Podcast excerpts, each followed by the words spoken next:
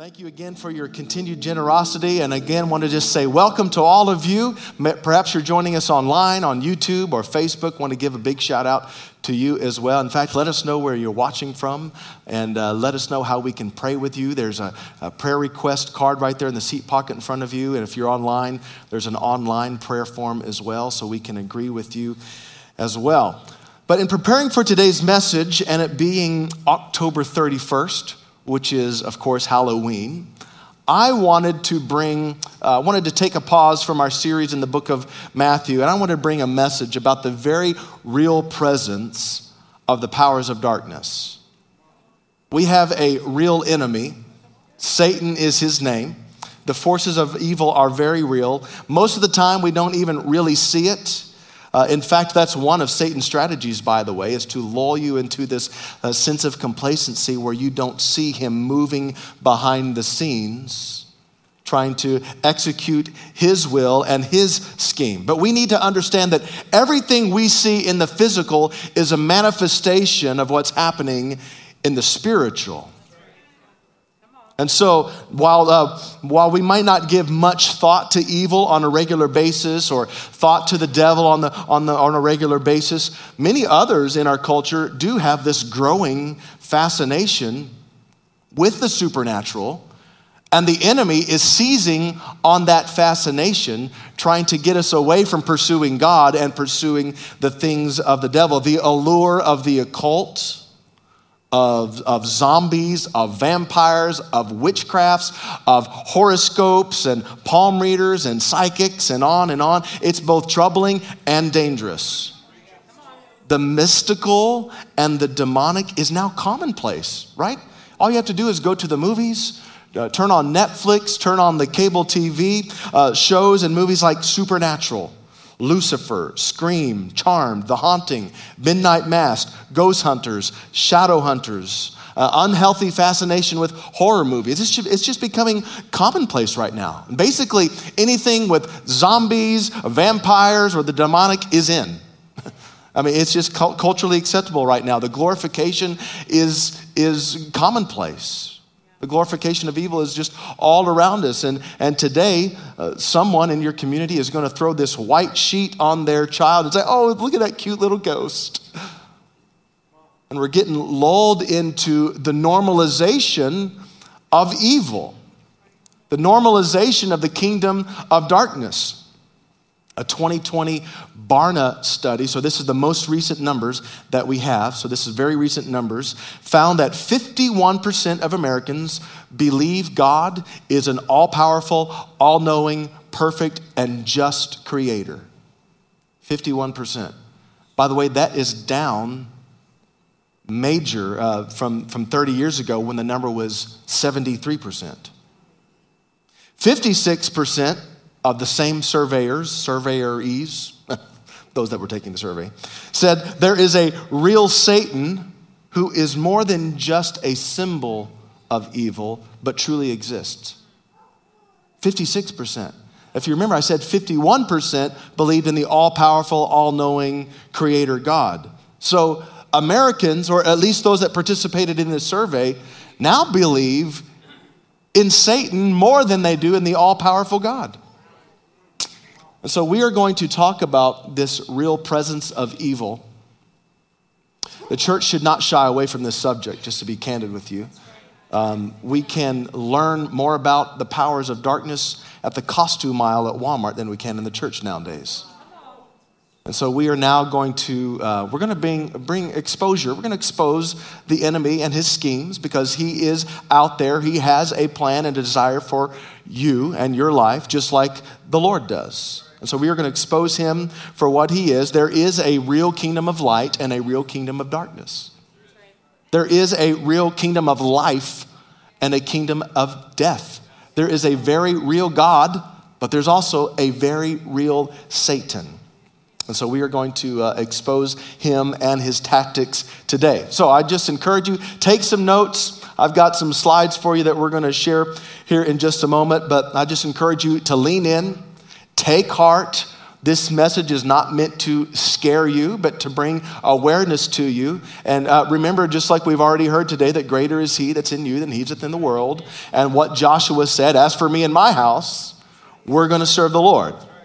So, as we begin today, we are going to start at a good place. How many think it'd be a good idea to start, start talking about God first? Let's, let's, let's do that first. That's a, that's a good place to start. There is only one true God, capital G. Now, there are multiple lowercase gods, lowercase gods, but there is only one true creator, maker of heaven and earth. His name is God, Yahweh, the creator of all. He has uh, presented himself to us in three distinct persons God the Father, God the Son, and God the Holy Spirit. So I'm going to give you four things about God real quick as we get started here. Number one, our God is eternal. Write that down. Our God is eternal, He is uncreated. Man, I wish we could just think about that for a minute. No one ever created God. He has always been. He had no beginning, He will have no end. He has never not existed. Isn't that interesting to think about? There will never be a time when God does not exist. he is from everlasting to everlasting. He has no equal. He is eternal. Secondly, our God is omniscient. Now, that's just a fancy word for, for saying that He knows everything about everything. He is all knowing. Um, have you ever had kind of those aha moments like, oh, I never thought of that before? That never occurred to me before. Did you know that God has never had those thoughts? Nothing has ever occurred to God. He always has known everything about everything. Isn't that interesting? He never looks down and says, Oh, I didn't see that coming. that, that took me by surprise. How did those humans figure that out? He's never learning anything new because he already knows it all. It's pretty incredible to think about. Here's something else about God He is omnipotent.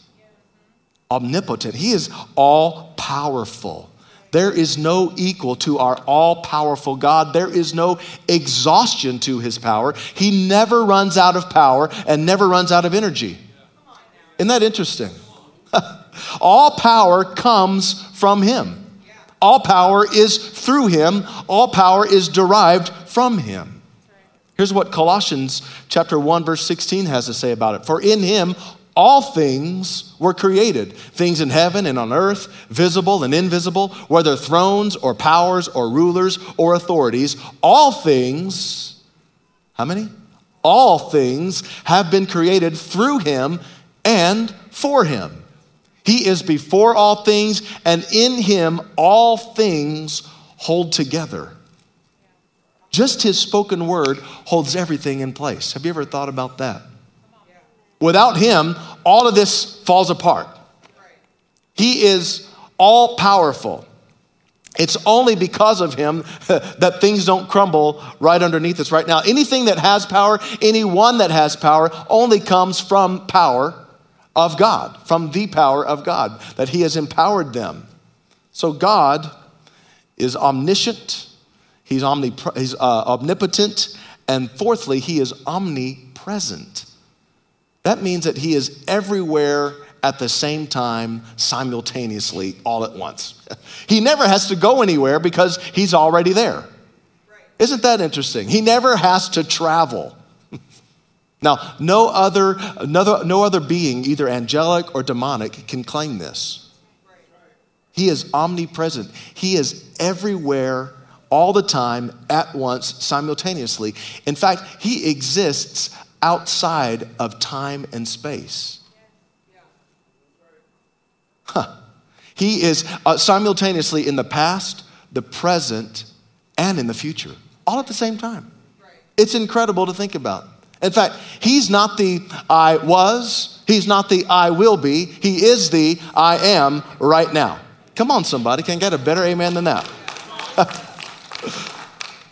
Now, no one thing, no one person, no one being can claim these things. These statements are only true of the one true God. He is in a class all by himself. He has no rival, He has no equal, there is no counterpart to God. Okay? Now, before we launch into talking about evil and the kingdom of darkness, it's important to note that God cannot be affected or corrupted by evil. God is above evil, He is opposed to evil. Uh, he did not create evil, by the way. However, He does allow evil to take place. Now, before mankind was created, before uh, God created man and woman, there were other spiritual beings that he created angels. And uh, angels, while not exactly like humans, do have certain characteristics that they share with, uh, that they share with humans, one of which is free will. Angels can choose to do right or they can choose to do wrong. They can choose to rebel. And one of the angels, way back a long time ago, rebelled against God. He rejected good. He became jealous of God, wanted to be worshiped as God. And there are several references uh, to uh, Satan and this story of how he fell that we find in the scripture, one of which is in the book of Isaiah, chapter 14, verse 12, 13, and 14. It says, How you are fallen from heaven, O shining star. By the way, Lucifer, Satan, he was an angel. He was a worship leader type of angel, actually son of the morning. You have been thrown down to the earth, you who destroyed the nations of the world, for you said to yourself, I will ascend to heaven and set my throne above God's stars. I will preside on the mountain of the gods far away in the north. I will climb to the highest heavens and be like the Most High. So, this worship leader, Satan, let pride get in the way, so much so that he rebelled against God, wanting to set himself up as God to be worshiped like God. So God, in response, booted him out of heaven. And ever since then, he's been at war with God. Now, listen, he knows that in the end he's going to lose. He knows that. So, what he's doing in the meantime to get back at God is he's trying to take out as many people like you and me that he can in the meantime. He's been doing it all the way since the beginning of humanity, all the way back to the Garden of Eden, actually. Check this out Genesis chapter 3, verse 1. Now the serpent was more crafty than any of the wild animals the Lord had made. He said to the woman, so, so now Satan has entered into this serpent, by the way. If you have time, you should read more about this story uh, uh, as you can. But he said to the woman, This is Satan coming in the form of a serpent, Did God really say you must not eat from any tree in the garden? So, the first thing that Satan did here when he, uh, when he came to Eve is he challenged God's word. Did God really say He's so crafty and conniving, feeding, in our, feeding our need to want to know more and be in the know on certain things. So he planted seeds of doubt within Eve. He did it to Eve and Adam, and he's been doing it ever since. Did God really say? Don't you think God's just trying to crimp your style? He's trying to keep you in the dark. Are you sure that's what God said? He is crafty. He is a slithering, sneaky snake. He's very good at being very bad. And his motivation is to destroy you. So please hear me. It is very unwise to dabble into the things of Satan. To, to entertain some of those things that I talked about earlier, to entertain Satan and his demonic stuff. It's a trap that he is setting for you we need to stay away from anything that remotely seems sketchy, remotely seems like this might not be in alignment with God's word. We need to protect what we watch, what we listen to, what we view, what we allow into our hearts. Let our hearts and our minds meditate on the good things of the Lord. We talked about that last week in Philippians 4, whatsoever things are, and we rattled off that long list. Leave no room for the devil. Don't leave any room for him because he is out to get you. Make no mistake, the devil is not for you, he is very much against you. Here's what Peter had to say about that Be alert and of sober mind. Your enemy, the devil, prowls around like a roaring lion looking for someone to devour. Peter says, Pay attention, look out. There is a sneaky, roaring lion looking for his next victim. He is a roaring lion. He is a sneaky, crafty snake. Now, there's a, a bunch of other names that scripture refers to him as well. You don't have to write these down, uh, but we already referred to him as a snake, as a roaring lion. He's an adversary.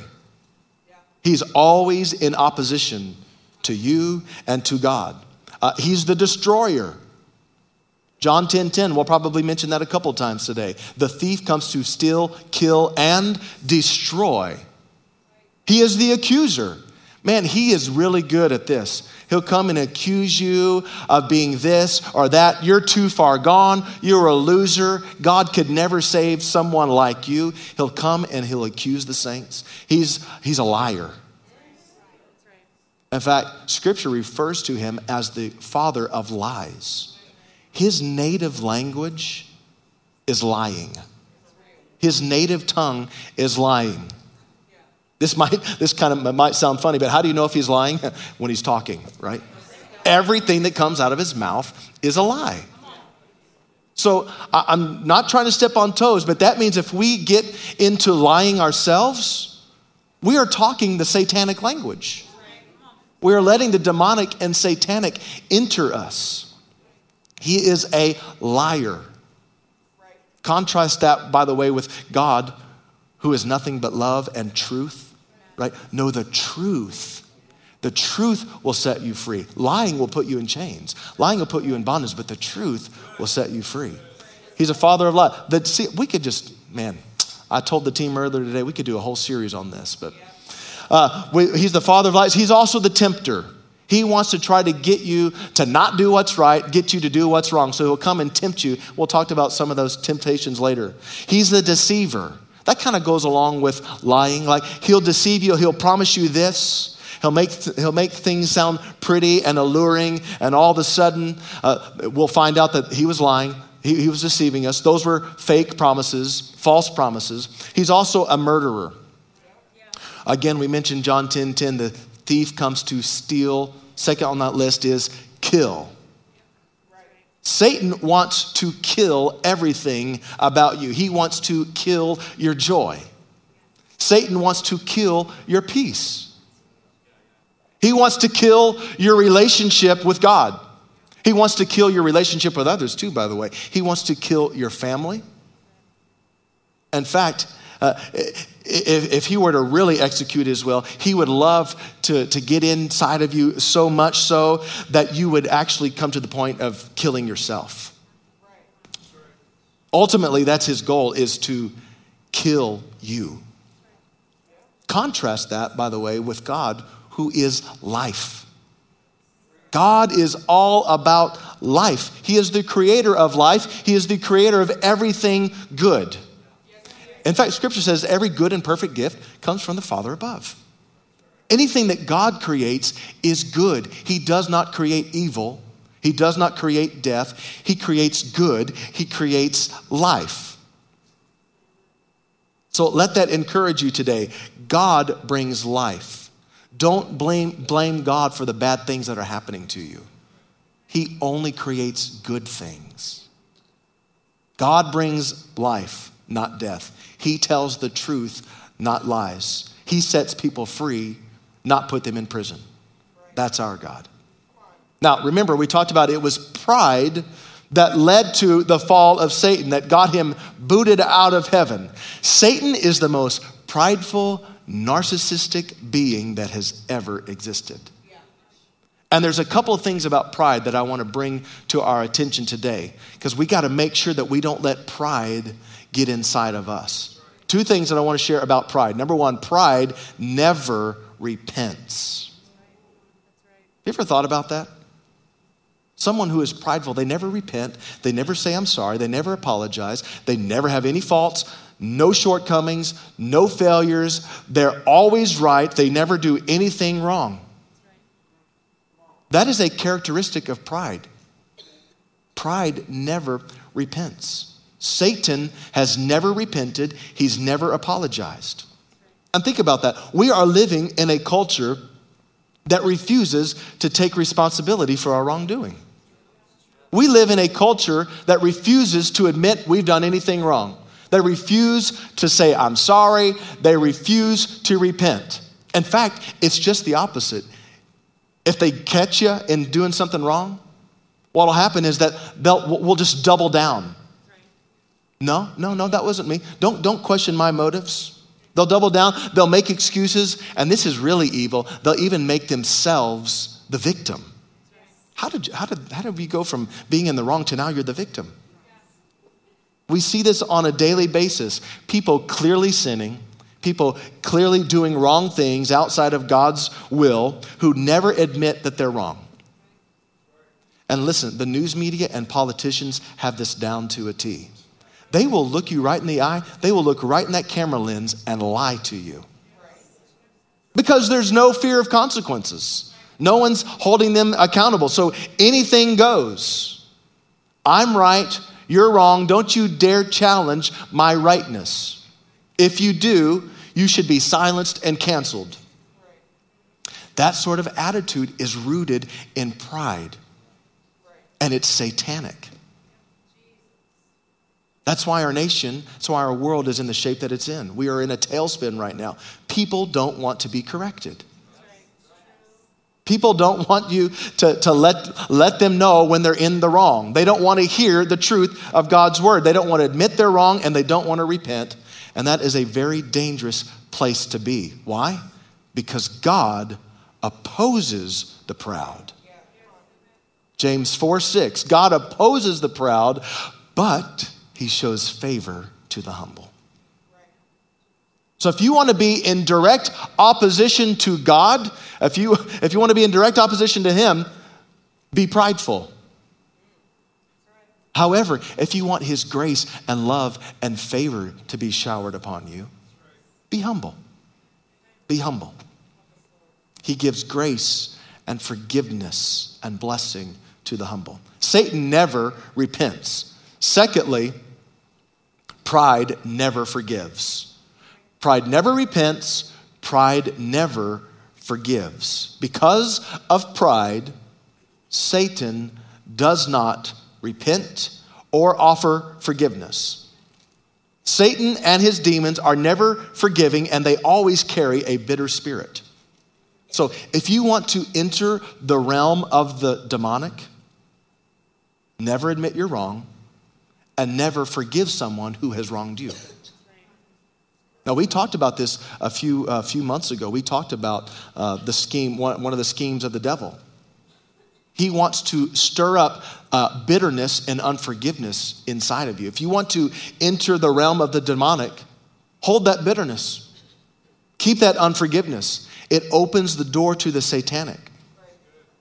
Instead, we need to let it go. We need to be quick to forgive, even if they don't ask forgiveness we need to be quick to forgive because bitterness and unforgiveness is a trap set by the devil that people fall for every day. Pride, it never repents, it never forgives.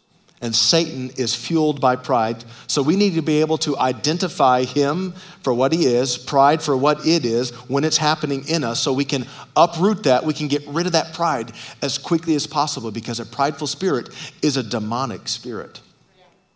Now, listen, the demonic is not just witches and warlocks and horror movies and psychics and pitchforks and vampires and demon possession and the like. All of that is very real, it's very prevalent, but remember, Satan also masquerades as an angel of light. He is sly, he is cunning, he will bring to you the shiny and the alluring things that are pretty. He's not going to offer you something that's ugly, right? He's going to allure you with something that's really shiny and, and nice and beautiful. So, I want to give us three ways that Satan attacks. He has a lot of tactics that we could talk about, but I'm going to give you three today so, so we can be aware of him and his scheme. Number one, Satan attacks by using the world. The world. The world and the things of this world. Now, I think most of you would, would be like me. You would agree with this statement that this world is a sinful, messed up, broken place. We must not entertain the things of this world. We must not fall in love with this world. Here's the thing we are in the world, but we are not of the world. And by the way, we're also called to the world. 1 John 2, verse 15 and 16. Do not love the world or anything in the world. If anyone loves the world, love for the Father is not in them. For everything in the world, the lust of the flesh, the lust of the eyes, and the pride of life, comes not from the Father, but from the world. John said all of this stuff the lust of the eyes, lust of the flesh, the pride of the life those are characteristics of the kingdom of this world, the kingdom of darkness, the kingdom of evil. It's the antithesis to the kingdom of God. This world is in such a, a bad shape because of lust and pride. And this world doesn't need a little tweaking, does it? This world needs a big reset. we, we need just a, a, restart. We need a tear down and a, a, a new reset. And here's the good thing when Jesus returns, he's going to do that, by the way. He's going to make everything new. He's going to put it back in its rightful, perfect place that he meant for it when he created it. That's why we pray what Jesus prays Thy kingdom come here on earth, just like it is in heaven. Now, Satan would like us to think that this current version of the world is moving towards a really good thing. We are moving towards this state of utopia. We are finally uh, evolving and enlightening to, uh, uh, to, to surpass our archaic parents and grandparents. I would venture to say that the opposite is true. Do we really think this place is getting better? Do we really think this version of the world is better? Depression, anxiety, bankruptcy, debt like we've never seen before, crime, theft, murder, suicide, division. We are not moving in the right direction we are definitely moving in the wrong direction because this world is under the influence of the demonic. It's under the influence of Satan and his demonic culture. Satan uses the world to draw your attention away from God. Secondly, another way he attacks is through the flesh through the flesh. Now, the flesh is the temporary part of us that has cravings uh, and unhealthy wants and wishes and desires. When you become a Christian, you get a, a new nature. However, we still have these earthly bodies, and these earthly bodies still deal with temptation and things of the flesh. And even in perfect conditions, uh, we have to be aware that there are desires of the flesh. We are prone to fall to the desires of the flesh. Satan was in a perfect environment, but he fell because of his fleshly desires. Adam and Eve were in a perfect world, but they fell to the flesh. The issue isn't our environment, it's the desires of the flesh. Galatians 5, verse 19 through 21. The acts of the flesh are obvious. Then Paul really goes off here sexual immorality, impurity and debauchery, idolatry and witchcraft, hatred, discord, jealousy, fits of rage, selfish ambition, dissensions, factions, and envy, drunkenness, orgies, and the like. So, just in case you didn't see your thing on there, I love how you stuck that in. And the like. You're not off the hook. I warn you, as I did before, that those who live like this, will not inherit the kingdom of God. Does anybody else see some of these things happening right now in live time, right before our eyes? This list right here. We live in a world that is obsessed with the flesh and the desires of the flesh. Satan has convinced us that it is all about me, my wants, my desires, my wishes. I should consume anything that I want, no matter the cost. And it's literally, this consumerism is literally destroying our nation. We're just going to be real for a moment here. Not that we haven't been, but uh, we're going to get real, real. Really real, more real, realer, real. We are not living in serious reality right now in America. Can we just be real? We are obsessed with doing things that feed the flesh. Anything that feeds my desire, my consumerism mentality, that's what we're all about. Truth of God's word has been thrown out the window. Morality has been thrown to the wind. We, we've convinced ourselves that anything goes because we have bought the lie that it is all about me, my flesh. All the while, the enemy is working behind the scenes, setting us up for major devastation.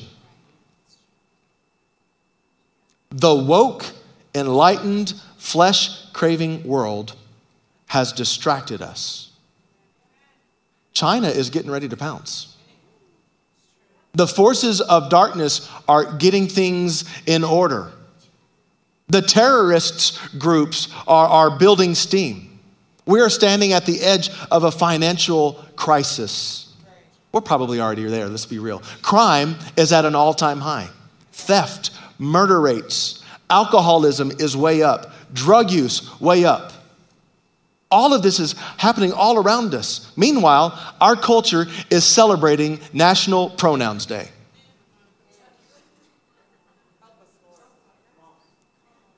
We're falling for it, people.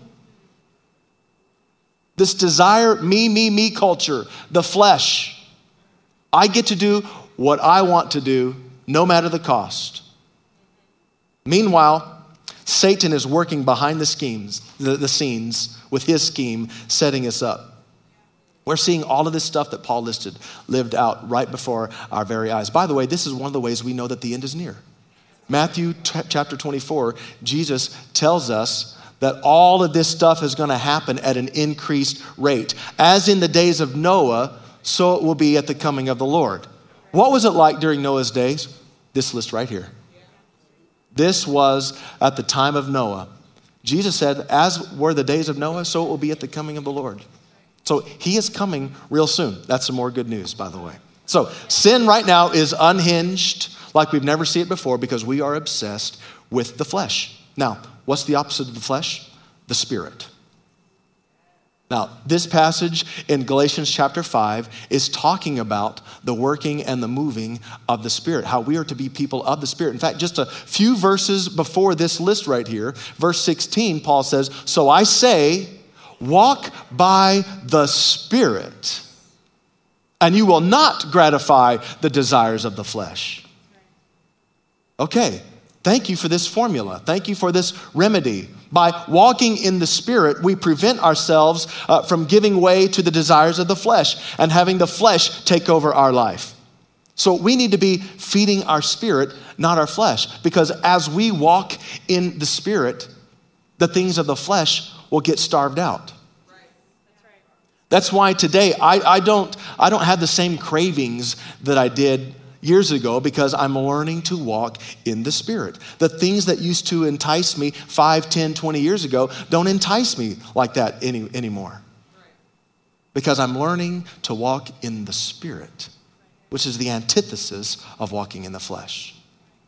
So, Satan, he will use the world, he will use the flesh, and thirdly and lastly, he will use the, the demonic the demonic. We talked a little bit about that last week, if you remember, when we were talking about anxiety, and sometimes anxiety comes from a demonic satanic attack. There is a very real war waging all around us. It all started when Satan tried to overthrow God, and God kicked him down to the earth, and, and they have been warring, uh, he has been warring against God ever since, and those who love God. And the war against us, they, they war against us by bringing death. They war against us by bringing destruction and devastation and discouragement. That's why the world is in the shape that it's in because of the demonic presence that we are feeling all around us. Kelly alluded to some of you are feeling tired. Sometimes I, I just wake up feeling tired and exhausted.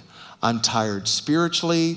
I'm tired emotionally. I'm tired financially. Anybody ever wake up recently just feeling overwhelmed and tired? I see a lot of hands going up on that.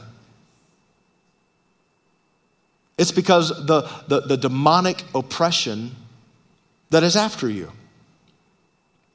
While some of it may be self inflicted, some of the things that you're feeling, we can't forget that there is a very real enemy, a very real evil presence, very real Satan. There are very real demonic forces at work. Now, in the military, they train people how to survive if they're ever taken captive.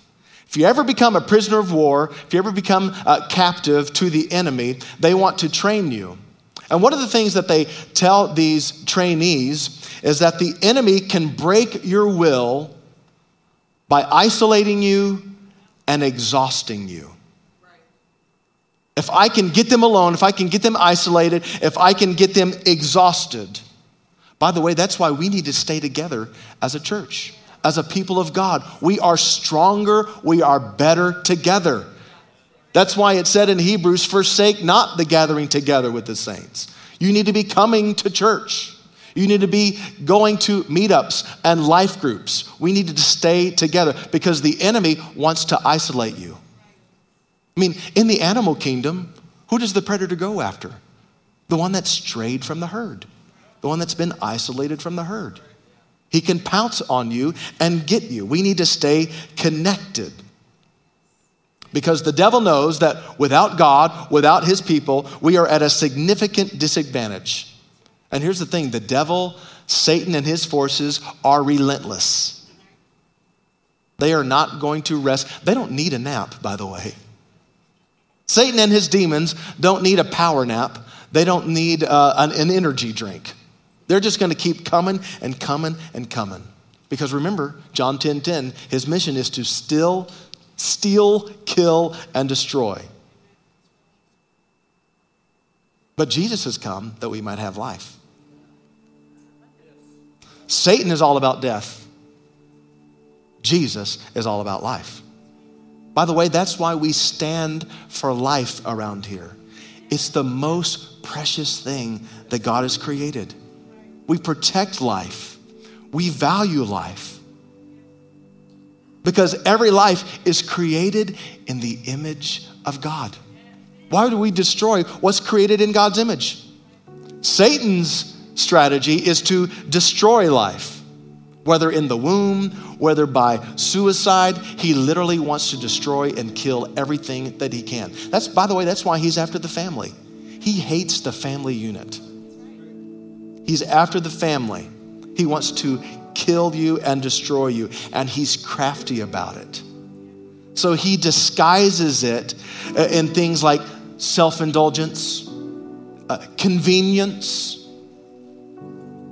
you don't need to be inconvenienced by that baby in your womb. You have a choice. So he'll, he'll, disguise it with political correctness and all of that stuff. But it all leads to the same thing death and separation from God. He's all about death, but Jesus is all about life. Jesus has come that we might have life and life to the full, life more abundantly. And not just on this side of eternity, but in the life yet to come.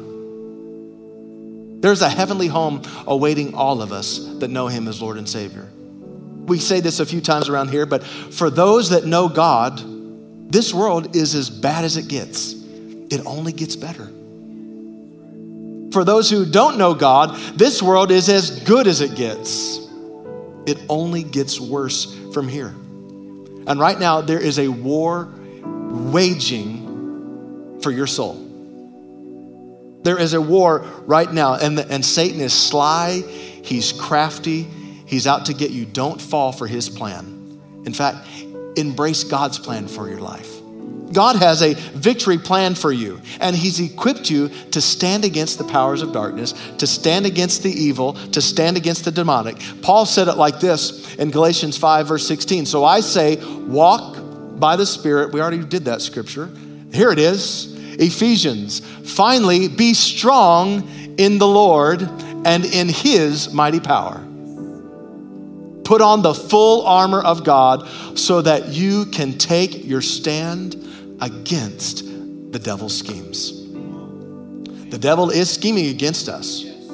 We need to know that. We need to be aware of that. He has a lot of weapons at his disposal, but God has not left us powerless. He has given us the full armor of God. In fact, I encourage you to dig into Ephesians chapter 6 later today and learn more about that full armor of God. He's given us his full armor. He has given us his son. He has given us his word. He has given us his church. James 4 7 and 8 says, Resist the devil and he will flee. Draw near to God and he will draw near to you. So I want to encourage all of us in this room Let's make sure that we are drawing near to God and let's allow His plans, His purpose to be accomplished in our lives, not the plans of the evil one. Amen, everybody? Amen. All right, let's take a moment. Let's respond. Would you bow your heads, close your eyes? Want to just give the Holy Spirit a moment to seal this word in your heart. What is He speaking to you right now? Again, this message was not meant to scare you but to bring awareness about a real devil, a very real presence of evil. And his scheme is to destroy you. That his, that's his ultimate end game, is to steal, kill, and destroy your life. But he'll use all these other things that sound good, that look good, that seem appealing and alluring to, to draw you in, to trap you. And so we're just exposing him for what he is. So today, there's some business with God that you might need to take care of. What are those things in your life that you need to uproot? Things that you have been participating in, movies or TV shows that you've allowed on your TV screen or your kids' TV screen. We don't want to give any place to the powers. It's not cute. We should not be dabbling in those things. We should not be trying to figure out where the line is and get as close to it as possible to make sure we just barely make it in. We should be getting as close to Jesus as we can. And then I just want to remind you that there are two kingdoms there's the kingdom of darkness, there's the kingdom of light. And either God has you or Satan has you. There's no neutral, there's no in between. Either God has you or Satan has you. Now you might say, well, I, I don't feel like Satan has me. I, I'm not playing with Ouija boards and I don't feel like I'm demon possessed. That's the thing about him. He'll lull you into complacency. One of his strategies is to make you think that he's not even really present. But please make no mistake, you are either a child of the light or a child of the darkness. Either God has you or Satan has you. You're on your way to heaven or you're on your way to hell. There's no in between. So, right now, I'm not here to scare you, but if you want to make sure that the kingdom of darkness doesn't have your soul, but that God has your soul, you can make things right with the Lord right now, right here in this place. So, I'm just going to ask that we reverence this moment. Please, no moving around. If you need to make sure that you are right with the Lord, you need to make peace with God you're not sure if you died today where your eternal destination would be, but you want to make sure that you are headed to heaven. If that's you, would you just hold your hand up for a moment? I see some hands right now. Thank you. Thank you. Now I just want to invite you to invite Jesus into your heart. All you have to do is acknowledge that you're a sinner, believe that He is the way, the truth, the life, and then start walking with Him. All you have to do is say something like this Jesus, I recognize I'm a sinner. I've messed up. I've been living for myself. I've bought the lies that life is all about the here and now, that life is all about me. And I ask you to forgive me of my sins. I thank you for dying on the cross and rising again from the grave so that I could have life. Oh Lord, right now I receive you into my life. I reject the powers of darkness. I reject the scheme of the enemy that would try to come and overtake my life, and I embrace the kingdom of light. I invite you to be the Lord and Savior of my life, and from this day forward, I will live for you. In Jesus' name. Hey, can we stand together? If you made that uh, prayer, if you said that prayer, if you made Jesus the Lord of your life, we want to know about it. There's going to be some prayer team members up front. They'd love to meet you. They want to give you a Bible, they want to help you on your spiritual journey. So if you need prayer for anything, uh, please let these men and women pray for you. But for the rest of us, can we just respond by speaking the name of Jesus? Come on, the devil hates the name of Jesus, he flees at the name of Jesus. Amen. Your name is healing. Your name is life. Come on, let's declare it now. Break every stronghold.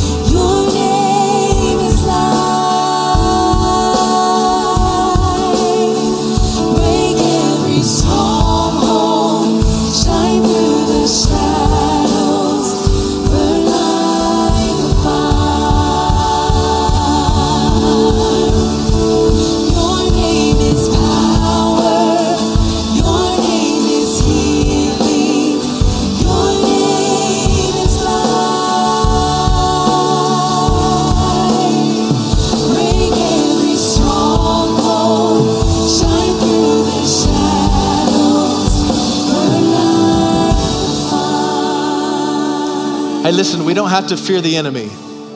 God has given us all the tools that we need to overcome the enemy. Greater is He that's in you than He that's in the world. He's given us everything. And the best thing that we have is the name of Jesus. So if you need to, uh, if you need to walk away with one thing, just walk away by speaking the name of Jesus. Not just on Sunday, but on Monday and Tuesday and every day of the week. Speak the name of Jesus, and the demons will flee. The powers of darkness tremble at the name of Jesus. Amen, everybody. Hey, let me pray for you right now. In fact, could you just lift your hands or maybe take the hands of your loved one? Lord, I thank you for your people. I thank you that they have made your house a priority today, and I pray that you would bless them for that. Lord, now I pray that you would bless them and keep them. Make your face shine upon them and be gracious to them. Lord, may you show your favor upon them and give them your peace that surpasses all understanding. Lord, I thank you that greater are you that's in us than he that is in the world. And no weapon formed against us will prosper. Lord, we speak the name of Jesus. We speak that powerful name of Jesus, the name that is above every name. And it's in that name that we all said a big amen. Amen. God bless you. We love you. If you're new, I'll meet you in the Welcome Center. God bless you. We'll see you next week.